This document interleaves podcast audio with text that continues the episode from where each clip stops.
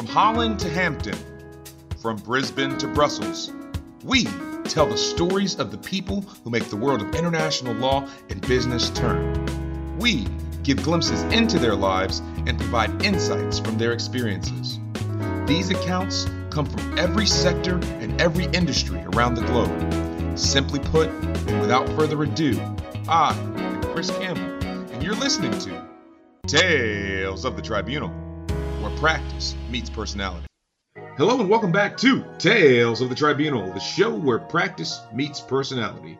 With you, as always, it's me, Chris Campbell, and hey, look, listeners, don't look at me in that tone of voice, all right? I know, I know that there has been a whole week additionally in between episode one of season four and the one you're currently listening to. Why? Well, travel has apparently returned post COVID 19, and it took some getting used to in order to balance production and travel schedules. Hopefully, we will have all that ironed out, and we are looking forward to continuing on. With that said, thank you for coming back for another episode, and let's just jump into this week. I am fortunate enough to be involved with a number of initiatives across the international dispute resolution space. Things that are more technical in nature, like task force, committees, and helping with articles to other projects, and some that are more focused on the people themselves in the field and their access to it. One of those organizations is REAL, Racial Equality for Arbitration Lawyers, which was founded back in 2020 by three friends of the show, Crina Baltag, Rekha Rangachari, and Kabir Duggal. Since then, REAL has played a substantial role in creating more opportunities and visibility for ethnically, culturally, and racially diverse professionals in the international dispute resolution space and has been supported by a steering committee of people and professionals from around the world. For me personally, I've had the chance to connect with practitioners from around the globe, and one of them is our guest today, Mr. Fernando Tupa. Fernando is an Argentinian lawyer, and aside from working on REAL, he spends much of his time working in the realm of investor state dispute settlement, ISDS, and writing articles about the practice area and what can be done to make it better. He's written a number of articles and is prolific in the international arbitration community. In today's episode, we talk about ISDS, the problem of double hatting, and a number of other important topics. So settle in and enjoy my conversation with Fernando Tupa, and we'll see you on the other side of the show.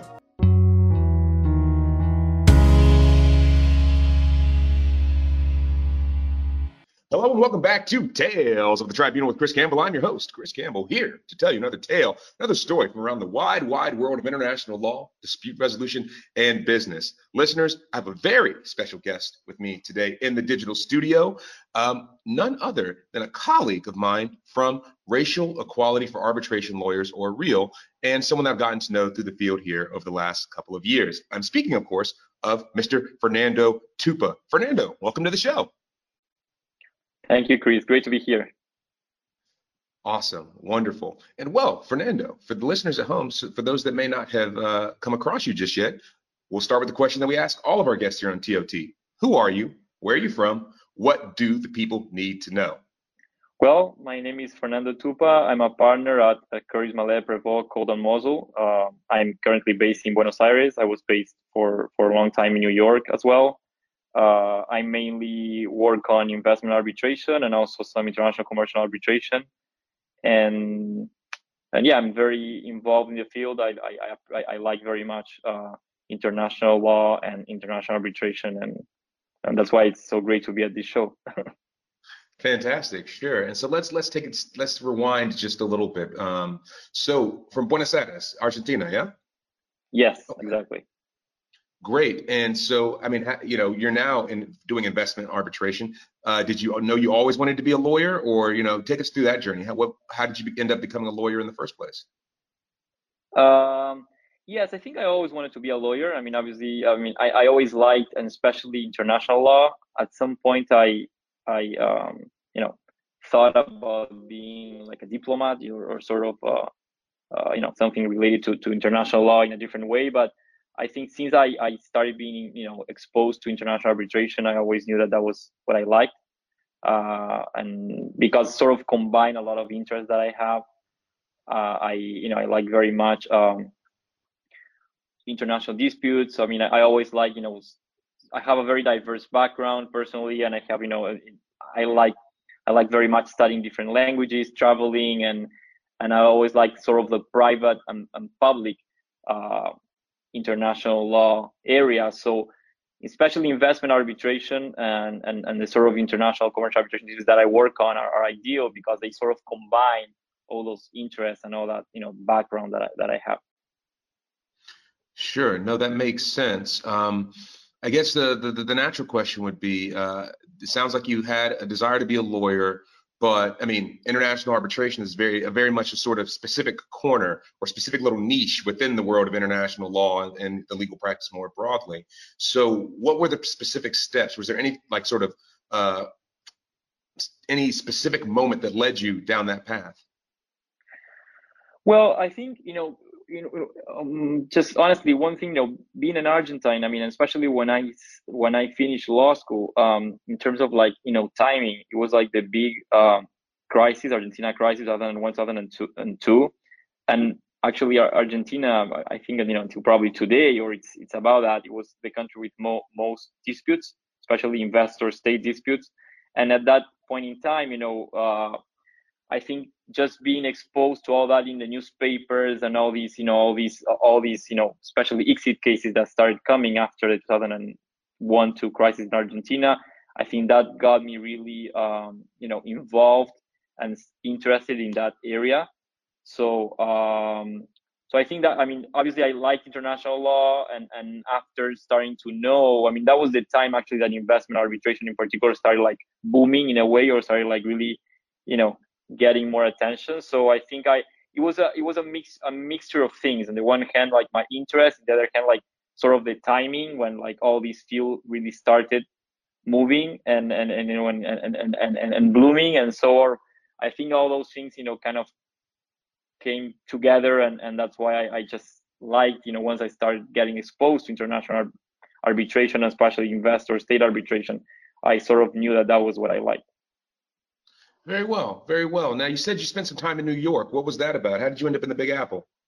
Yeah, well, um, I um, I did an LLM at, at, at, New York University School of Law. Uh, that was 2006, 2007. Um, and after my LLM, I I I started actually working at Curtis as a junior associate.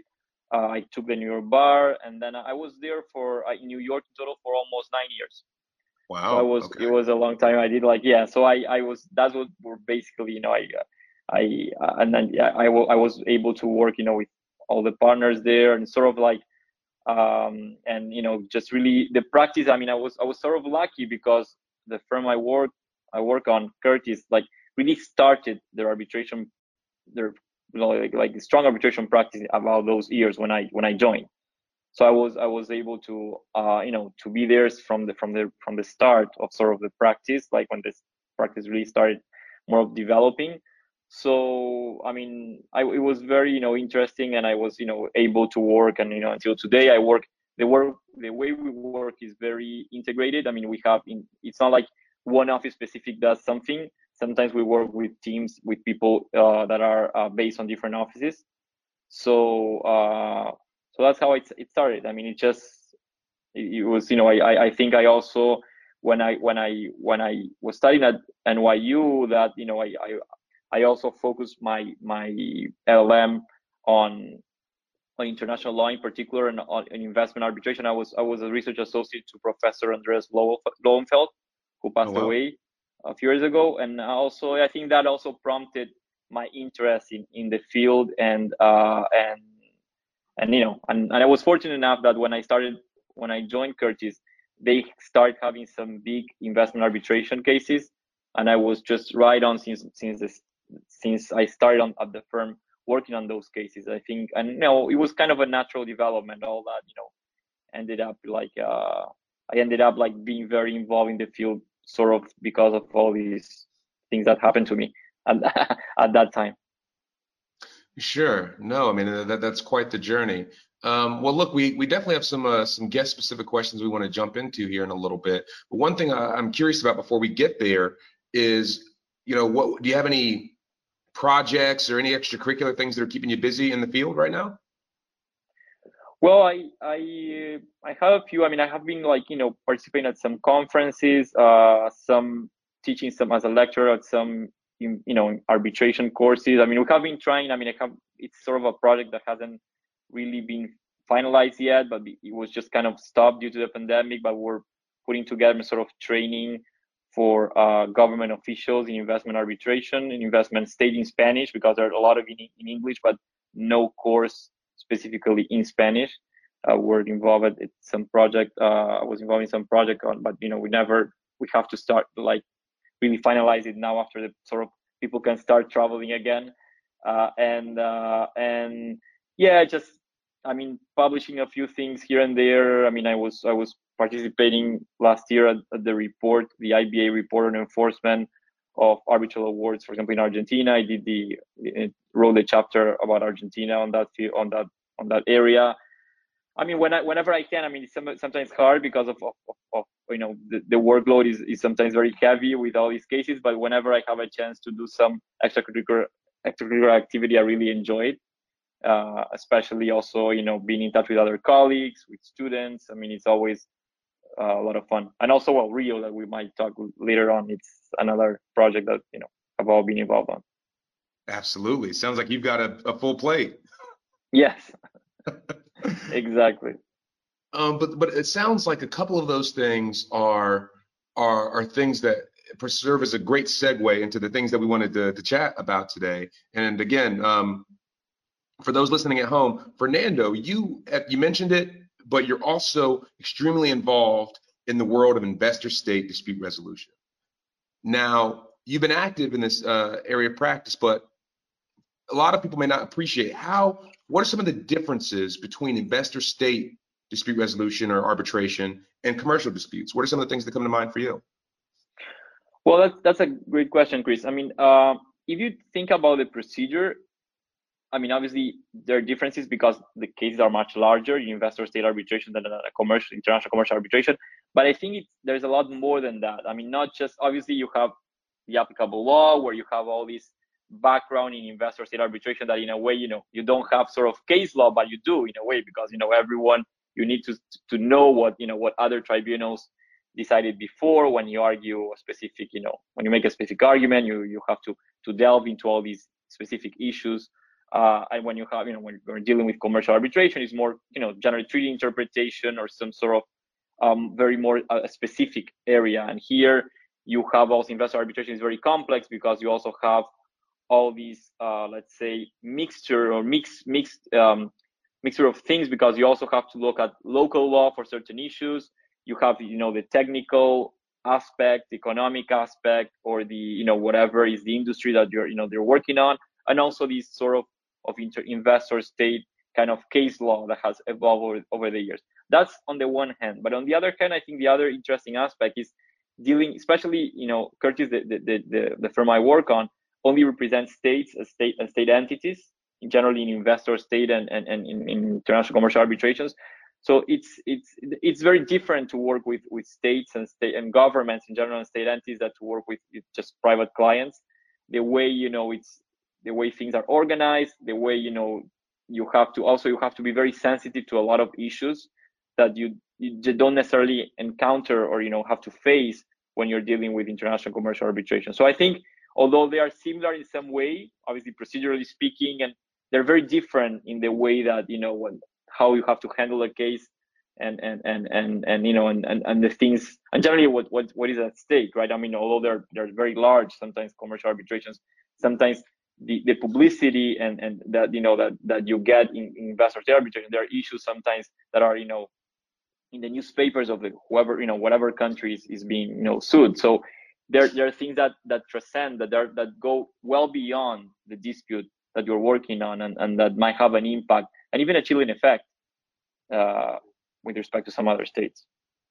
Well sure. And well look i the question that i'm sure that you get all the time um, is well how does one break into investor state dispute resolution? I mean I, I, think a lot of people can imagine how you might end up getting uh, commercial work but i mean investor state is kind of a different category. I mean what does that look like? How does one do that it's a that's, that's very good that's a good question. I mean it's sometimes i think it's it's a i mean uh, it, it's it's it, you know it's it's sort of a blend of different things. Obviously you have to be sometimes working on some sort of firm that that does that type of work. It's not so easy to break into that that world and then also um, you know you have to i guess specialize on on that area try to really you know study uh, you know do whatever. For example an llm or or some other degree that sort of focuses on that area start getting involved in conferences try to start getting into the field uh, uh, studying the field and then and then obviously it's a it's a very difficult area to work on. I mean, because as you said, it's difficult to break into. I mean, there is a you have to prepare yourself, but also I, I mean there is also a sort of of you know let's say a degree of, of luck that you are have to be there at the right place. You know, working on on on on, you know working at a law firm or you know or sort of organization. Sometimes you can also work from you know from a government perspective internally as you know as as I know the organization within the government that deals with these sort of disputes but you have to be sort of you know you have to prepare yourself and then you know sort of be at the right place but uh, but obviously it's it's an area that is growing and, and although initially there were like less opportunities uh, i think now you have more law firms and even governments themselves have bigger organizations within the governments dealing with these disputes. So and also you have different you know ngos you have different sort of uh, let's say uh, other other um, other ways that you can get get involved especially initially in your career. I think you know a lot of arbitrators work independently also have clerks or, or different uh, or different people who help them. So i think there are different ways to break into but obviously it's not a very easy field Uh, uh, because it's, it's, it's sort of you know sort of very specialized but i you know i don't think you, you people especially young people don't have to be they don't have to be discouraged i think because you know you you see all the time young people getting involved in these in these sort of disputes. I mean, I mean, my, especially the I think the number one rule is prepare yourself. You know, just study. You know, and, and the opportunities might come up. So you know, no, in I, your way.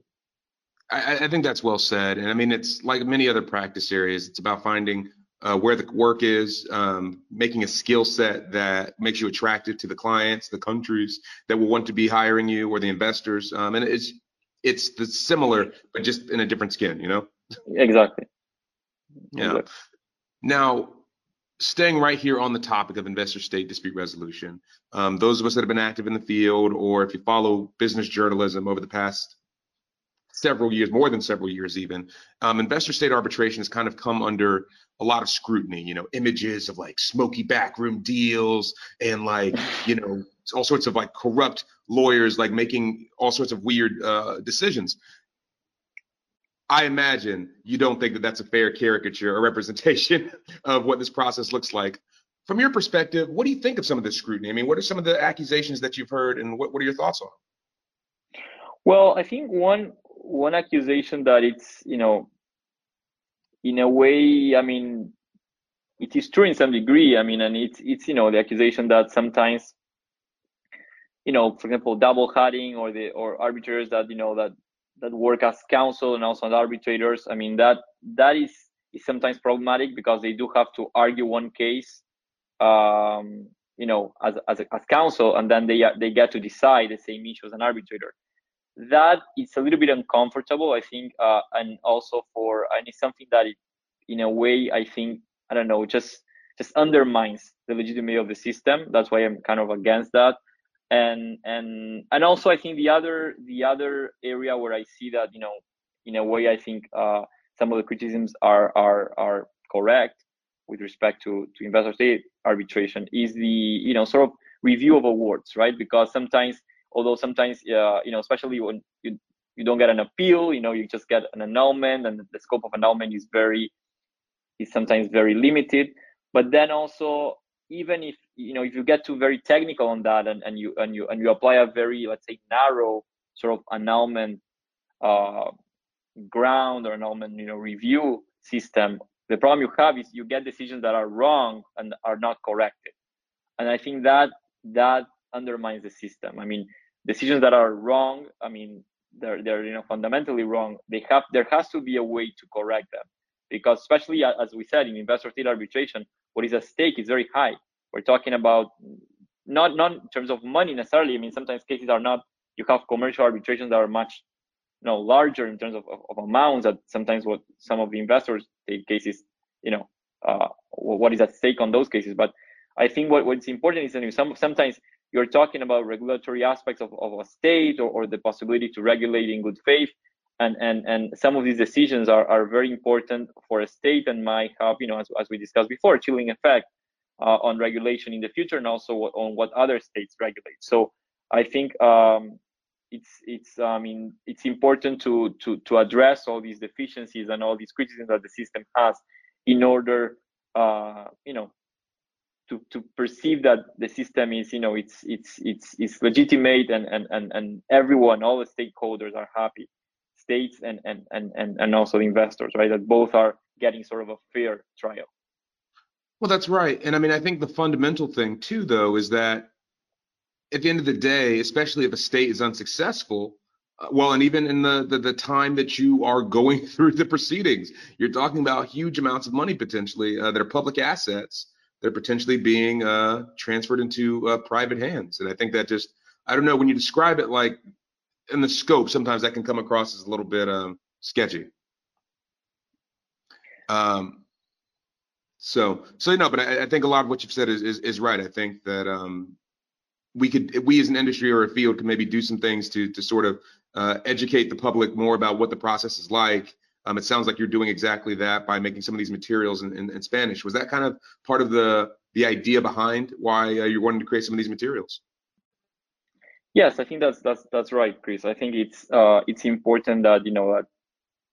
I mean, not all, all materials are only in English. I mean, you, I think that you know Latin America is, is huge, and you have a lot of countries, you know, Spanish-speaking countries, and I think it's also very nice. I mean, Spanish is also one of the official languages, you know, languages of the ICSID Convention, you know, the UN. I mean, you have a lot of of of of, of, materials in Spanish, even cases only in Spanish. So I think it's also nice to have in, international and especially investor state, you know, international arbitration investor state materials in Spanish uh, not only in English. I mean, I think you can you can also reach a different audience, and sometimes I think it's that's why I think it's also nice to create those materials in Spanish, and you know that you don't only have them in English. I think the same would be great. Doing sometimes the same thing in French, for example, which also you know uh, I think a language that has you know great reach in terms of the, especially to educate government officials on all these issues to have you know materials in their native language. Sure. No, I, I, think that makes a lot of sense. Um, you know, one of the things that you mentioned just a, a couple of minutes ago was this concept of of things that maybe make the, the public feel a little bit uh, less calm about the, the investor state uh, process, and that's this concept of of either double hatting or even or even challenges to arbitrators. Um, can you can you give us some more context about what the either you know one of those issues might be, and and kind of how some thoughts on maybe just as a practitioner in the field, what you think about them. Well, I think, I mean, as, as, as I just said before, for in terms of double hatting, I'm, I'm against it in investor state arbitrations. I think it's fine. I mean, obviously, it's very hard for a practitioner to break into, you know, to being an arbitrator if, if, if, if you know, you cannot just have one appointment and then just, you know, just resign from all your counsel work. That's not, that's not feasible. But I do think that, you know, in a way that you know especially when you're you're transitioning from from a pr- private practitioner to to an international arbitrator i think i mean one way would be to keep um, to be able to ha- to do some double hatting when you're talking about commercial arbitration but then when when when when it comes to investor state arbitration i don't think you, you it's it's i mean in terms of in order not to undermine the legitimacy of the system i don't think it's it's, it's ideal for people to be working as counsel in some of these investor state cases and also as arbitrators. I think there is some sort of, uh, you know, uh, some sort of uh, unconscious or conscious bias when, when, you're deciding some of these issues, because you know what you're you're arguing something in, in one, you know, before one tribunal, and then you you are in another tribunal the same issue, and the issues are, although obviously not identical, they're very similar issues. That all these issues are very uh, i mean each you know each each treaty is different but in a way the language of these treaties are very similar. So i do feel it's it's it it, it just doesn't help uh, you know the legitimacy of the system to have people uh, on you know on, on on both sides. I think in a way you have to choose, or you're you're going to be counsel or you're going to be an arbitrator in these cases. You can always do you know international commercial arbitrations and you know and do both. But when when it when it comes to investor arbitration, I think we should be a little bit more careful. So no two hats. You, you don't like you don't no want to wear multiple hats.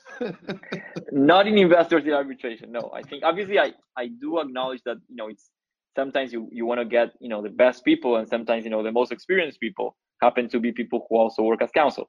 So i know that it, in a way uh, that you know might be detrimental in a way to, to you know to, to the pool of arbitrators that, that you that you you get. But also that might also be good in order you know we discuss that later but in, for diversity issues or to expand the pool of arbitrators because you know you always get to you know you get the same very limited pool of names in the in these cases and sometimes i think you have to open up and expand that pool a little bit more. And sometimes with these sort of restrictions that might be a good way to force sort of uh, people or you know or, or the system to start you know just thinking about other people as well. And you know. Oh absolutely. No i mean if it's the same people over and over again um, it does sort of just become a sort of that that stale sort of rep- representation and, and and there's a real question as to whether or not the the client's interests are actually being fairly and accurately represented, um, both in counsel but also for the arbitrators that are adjudicating the cases. Um, now, the, the second point that we talked about or, or referenced there briefly, at least my question, was um, challenge, challenge to arbitrators, and that's a slightly different issue. Um, that's generally speaking where there's something that the arbitrator may have done or maybe some work that they've done previously that might make them not a great fit to sit as arbitrator in one of these cases. Can you give us some context about when you hear challenge issues, what does that typically look like? And um, and, and, and thoughts on that. I mean, do you think that there needs to be some more clarity um, in the investor state system? Yes, I think that's that's a good question, Chris. I, I do think that that we need more clarity. I mean, there were some decisions uh, at some point in time, especially a few years ago, in you know under the convention, where there is a whole debate about what is the you know the, the threshold, where you know you have to have a you know sort of manifest you know in, you know partiality or manifest bias. And you know like you know rules have a kind of a lower threshold. I think all that discussion sort of you know should i mean we, we shouldn't have that discussion. I mean i think honestly the threshold should be the same. And and I, I would lower it a little bit more. I think that that i mean in order to as, as we were discussing for i mean the, the, the states and also the investors need to to to perceive that the system is fair for them if they want to stay in them and that the, the system is legitimate. So i think what what you have to avoid is for arbitrator arbitrators that there is no perception of bias in the arbitrator that is that is you know this, deciding a case. So i think any let's say when there is a perception of bias i think that should be the threshold that we should take into account. It's very difficult to prove that someone is you know manifestly let's say biased or partial so I think the, the, the, the only way is to is to lower a little bit the threshold and, and think about perception of bias. Because it's true that sometimes, you know, it's you cannot really say that someone is, is not going to be impartial. There is no evidence, you know, to, to prove that, but sometimes it's very clear from the circumstances of the case or what the person has written before. For example, when there's an issue conflict, sometimes uh, question or, or when, you know, what, what the, the person has decided before or, or what other case he's involved on, it's very clear there is a perception of bias.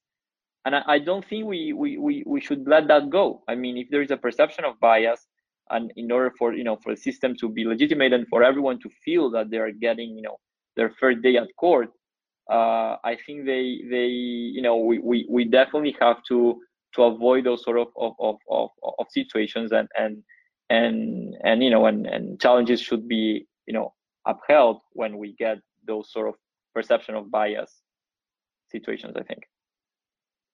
Yeah no i, I think that, that that's an important question. I mean and i'll tell you you know in the time that we've been running this humble little podcast you know we've had arbitrators and academics and professionals appear on the show and well, now, as we've heard in other cases, sometimes people will say, oh, well, they appeared on Tales of the Tribunal or this other podcast that involves my employer or something like that. And I mean, that even something as innocuous as that. I mean, and typically, you know, there hasn't been, you know, the suggestion that appearing on a panel or appearing on someone's podcast is enough to be biased. But I mean, these are real questions that we're dealing with. I mean, a fair process and, you know, we need probably do need some bright line rules for for what's acceptable and what's not.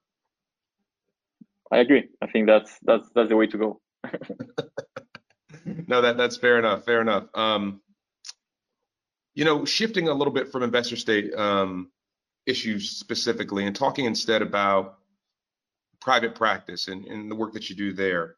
Um, you know, you work in big law, and you know that that has been known to be a, a quite a grueling pace sometimes. Um, but you still find time to teach and to work on extracurricular activities. You named, you've talked about several just in this conversation alone, and then you publish articles. Okay, now either you have found, you know, some sort of time matrix bending paradise where you have extra mm-hmm. time, mm-hmm. or you, you know, you have some ability to to get things done still. Can you talk a little bit about how you find how you find time to get those things done? And do you think that, or your, I guess, your perspective on being involved with extracurriculars as a junior practitioner? Yes, I mean sometimes I mean it's I would say it's, it's challenging. I mean sometimes I, I even would have liked to done you know that I would have done more than what I what I did. I mean sometimes I have unpublished articles that you know I I want to have some time to finish and and you know and and and a lot of things that you know you start uh then you know they end up you know in the middle and you never get to finish them. I think one one one uh, important rule is to start small. I mean, you you you you have to be, especially when you are a, a, junior practitioner or when you're at the early stage of your career. You should start with a small project. It could be like you know writing in you know in a blog or doing like an article on you know with someone else on a very specific issue. I mean, you have to start small. Sometimes I think when I feel that I failed in a way with some of my projects is when I try to do something that it's too big, it's gonna demand too much time, and at the end of the day, you're you're not gonna have that time. So I think you know what one good uh, let's say advice, piece of advice would be just try to find something small, specific that you know you can handle, and then from there, then you can just keep going, you know, and and, and trying to getting getting involved in, in larger projects. But I think uh, it's it's important to to do st- to be able to complete your, your you know your, your tasks. I mean, if if you think that if you, if you if you try to do something that it, it, it's just too too very demanding and time consuming you might not end up you know happy with the result. Sure. No i think i think that's well said. Um you know and that that's of course balanced with you know the idea that it's okay to dream big and have a vision for something but you have to walk before you can run. Um so uh but no i think that that's good. That that's that, that's well said. Exactly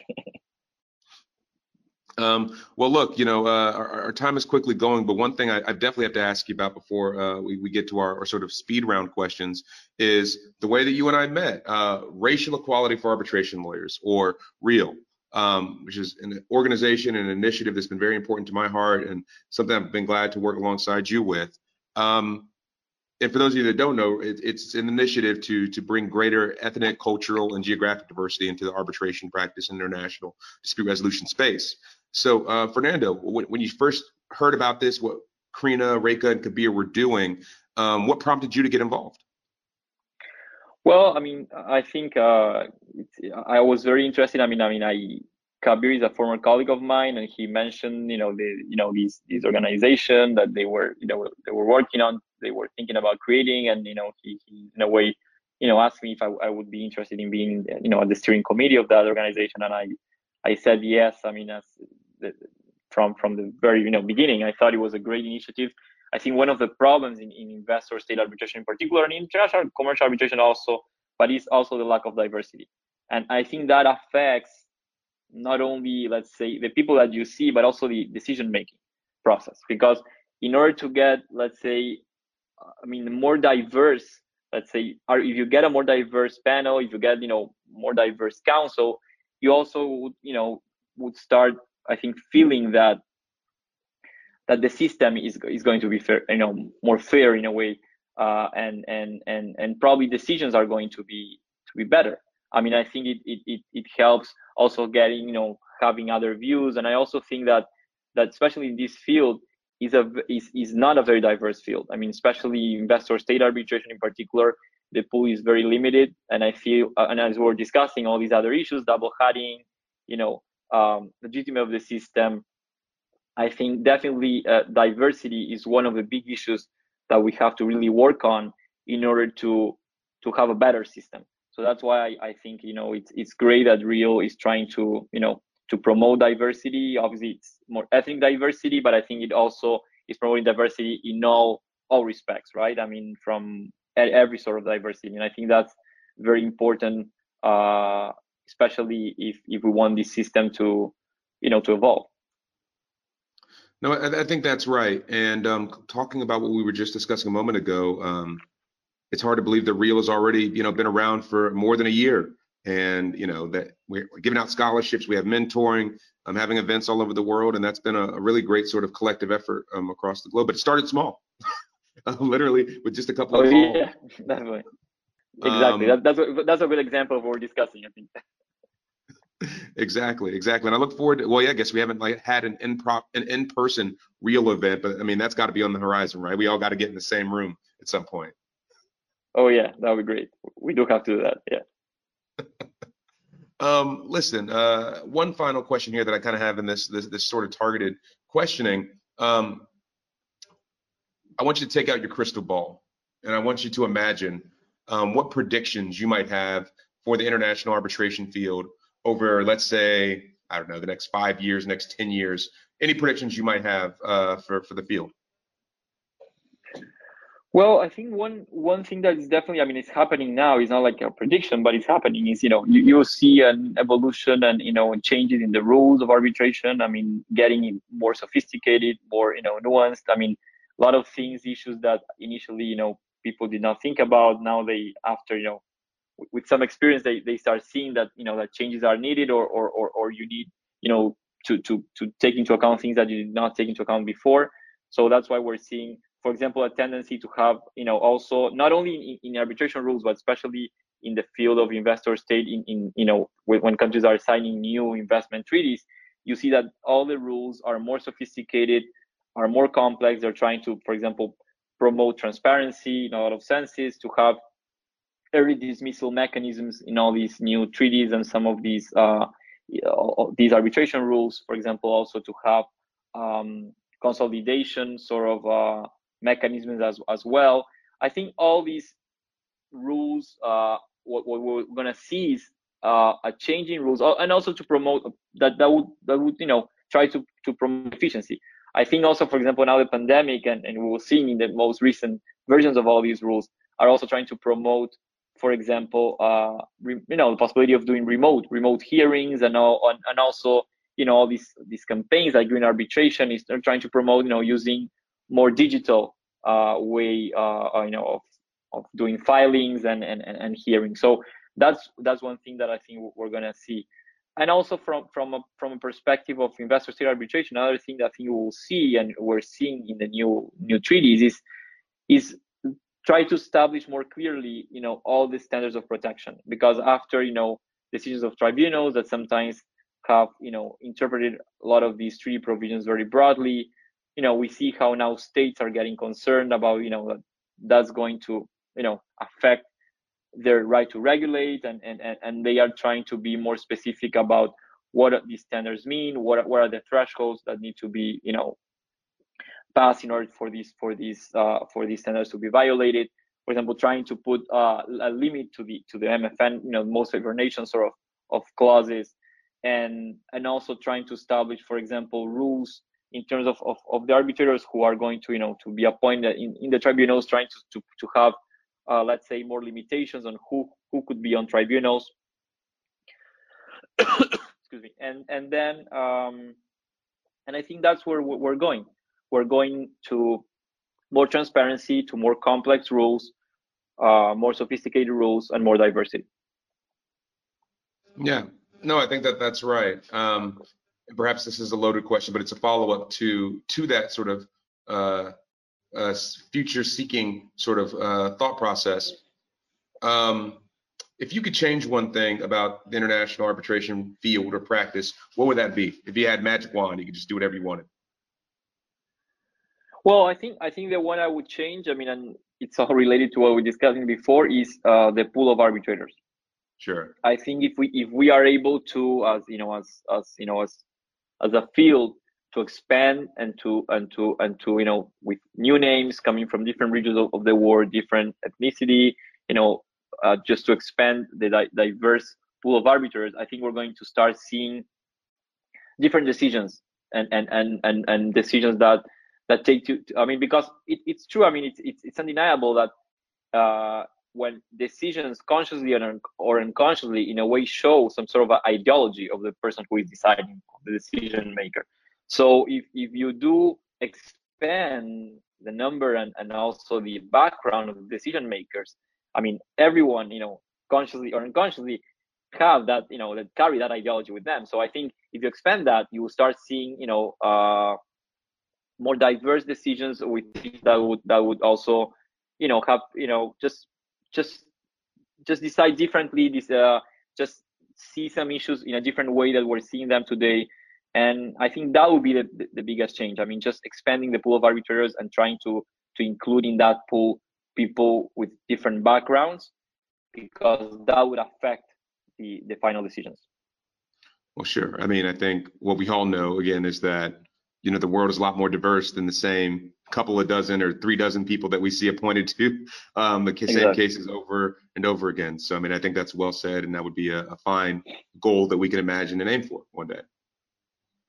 Um, all right. Well, look, let's take a step back and um, let's have some fun. Let's let's let's go through a little bit of a, a speed round. These are questions we like to to wrap up uh, with our, our guest on.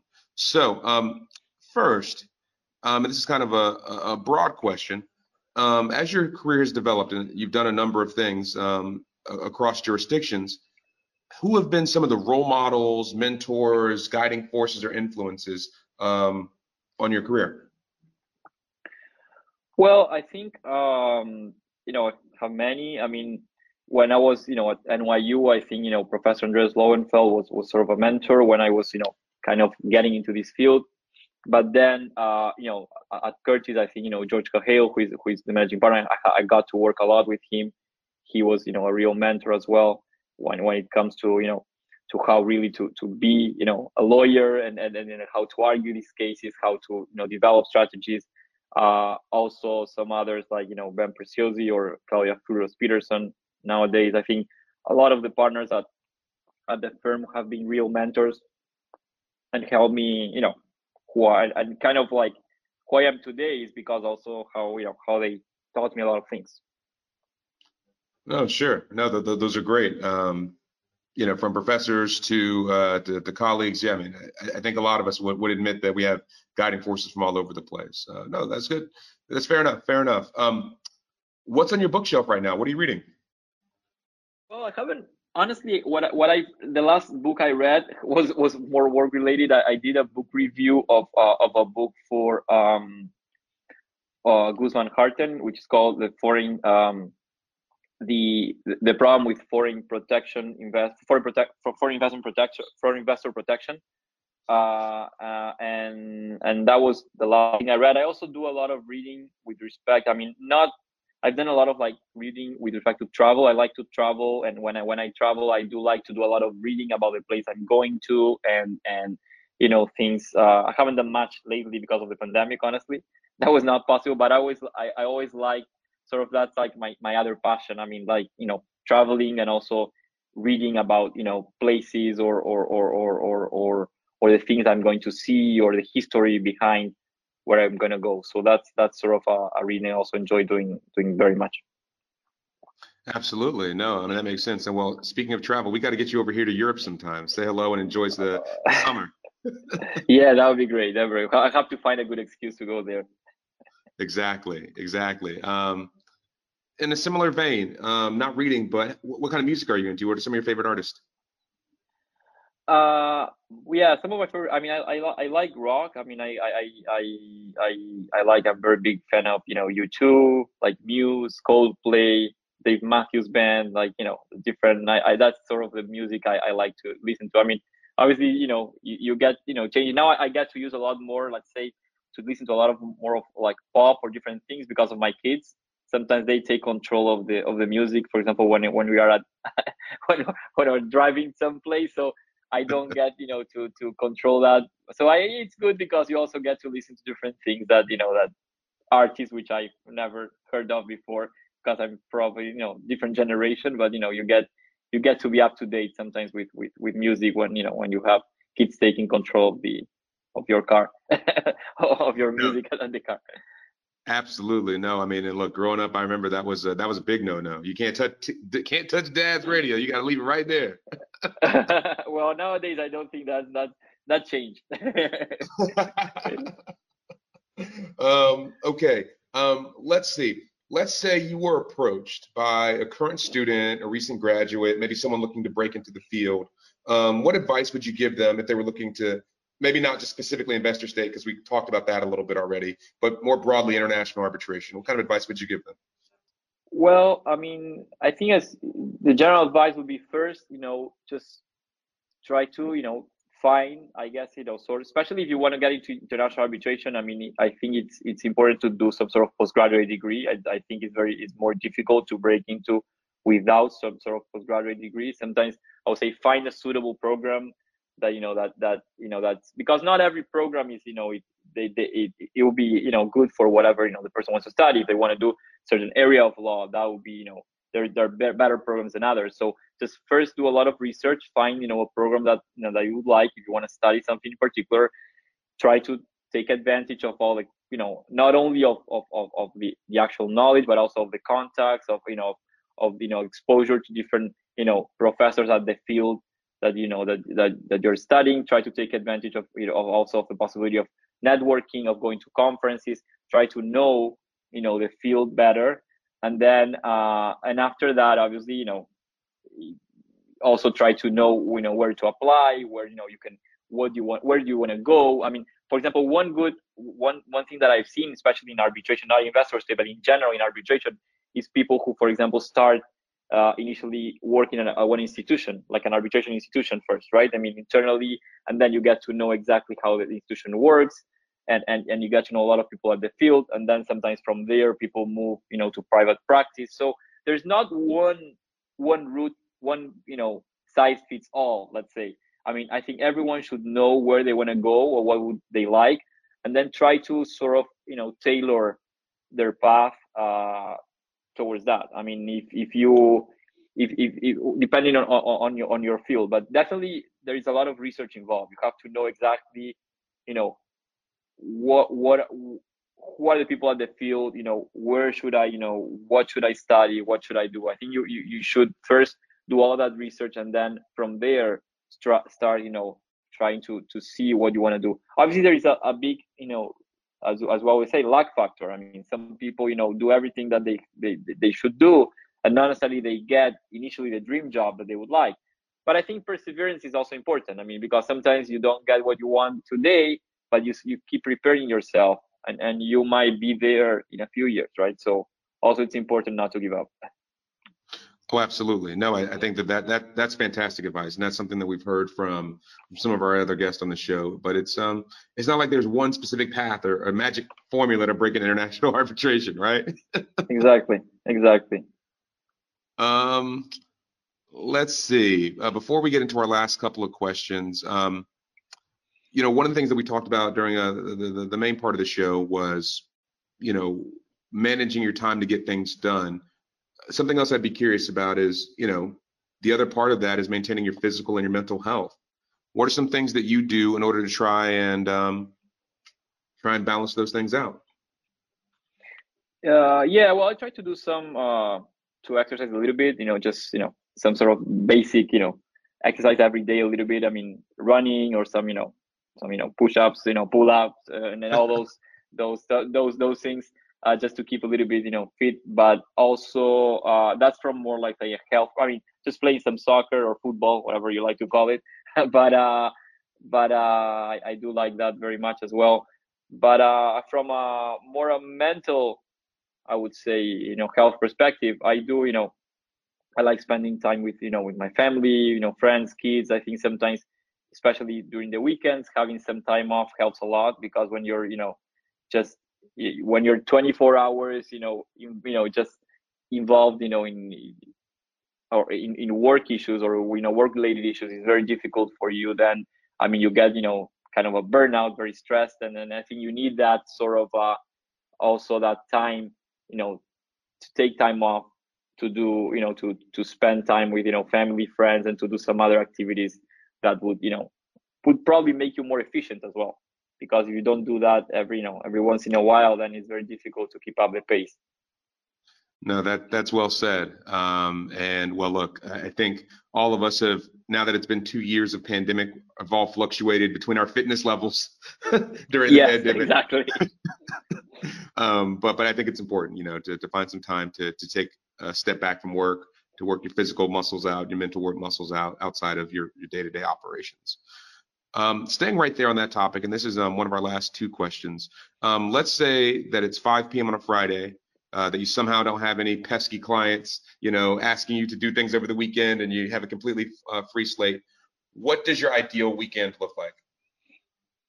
Well, it's, uh, you know, it's it depends, but generally it would involve, I would say, you know, spending some time with, with with with my with my kids, going out, you know, going to a restaurant, going to a park, uh, going outside. Also, kind of, you know, chilling out, you know, just doing some, you know, just watching, you know, a movie, you know, some Netflix, whatever. I think uh, you know, spending time with people, uh, doing some sort of cultural activity, probably some something nice. I mean, if it's a long weekend, it'd be great to go outside of the city a little bit as well, if that's a possibility. But I mean, definitely just just spending time with people and enjoying uh, and you know enjoying that that free time some way or another, where you can really you know relax and, and think about other things not related to work. Speaking of Netflix, what are you watching on Netflix? What did I watch? Well, I, I was watching, well, not Netflix specifically, but I think I, I was, uh, the last thing I watched was uh, an Apple Plus series called um, Severance. That was, I was, I think, the, the last last thing I watched that I, I, I can remember. But I was watching some, you know, some movies recently and some and some some other uh, series. I mean, for example, what did I watch lately? I think that's what the one I, I haven't finished yet. That's the one I remember right now. Yeah. Okay. No, that's fair enough. Fair enough. Um, I, I have like a, a, mile long list of things I want to watch on Netflix or Disney or Hulu or whatever, and I just never get to them. I watch like one episode and I say, oh, I'll come back in a month, and that's what happens. yeah. Exactly. It's, it's well, a lot of content. Listen, well, listen, Fernando, one final question for you. Um, do you have any shout outs, any tips of the cap that you want to give to the listeners at home? Uh, well, just uh, just try to like you know, you mean any tips in general for for all our no, no, I mean someone you want to name drop, anyone you get a shout out to. Oh, okay, uh, okay, a shout out. Yeah. Okay, okay. Well, no, I just I just you know acknowledgements and thank obviously you know my my family for the patience sometimes because sometimes you know being in this field means a lot of traveling, a lot of time that you're not not with with them. You know, my wife and my kids, especially. That you know, also you have to sacrifice. You know, a lot to to be you know to to be uh, in this field and to be a lawyer in general. I think it's, it's you know it's very demanding demanding uh, profession in general and and also you know my parents my colleagues at, at, at, you know at the law firm who also have always been very helpful and and, and, and you know and and mentors and and and thank you for inviting me to this show, which was you know very a lot of fun. No, it, this was great. I mean, and like it always happens, the time just zooms by. But um, no, this was a fun conversation, and we'll we'll make sure to uh, to uh, to tag um, some folks here on the in the in the post. And um, look, Fernando, look, we're at the end of an hour uh, of our time together today. But thank you so much for coming by the show. Really appreciate you being here. Uh, thanks for the invitation, Chris. It was it was a, a pleasure. Of course. You want to sign us off? Sure. I am Fernando Tupa, and there is no disputing it. You are listening to Tales of the Tribunal. Great. Thank you so much, okay. Fernando. And we will see y'all next time.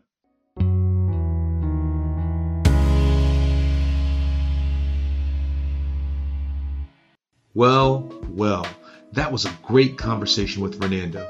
He is so knowledgeable about investor state disputes and especially about managing the conversations going on in the field.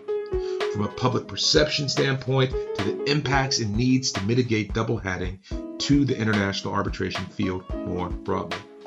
I wish we'd had more time, but we'll have to have Fernando back on another occasion. Just a couple of weeks. One that I can't say too much about right now, and it's been in the works for a while to get put together. But You know, it's a big one. And it was a fun one to do, and I can't wait to share it with you. So you just keep your eyes checking on the news feed here, and you'll see it once we announce it here in the next week or so. Today's episode was brought to you by Mobetta Solutions. Intro and outro music were done by Joshua and Jaden Campbell. That's it for this week, and until next week, thanks for listening to Tales of the Tribunal.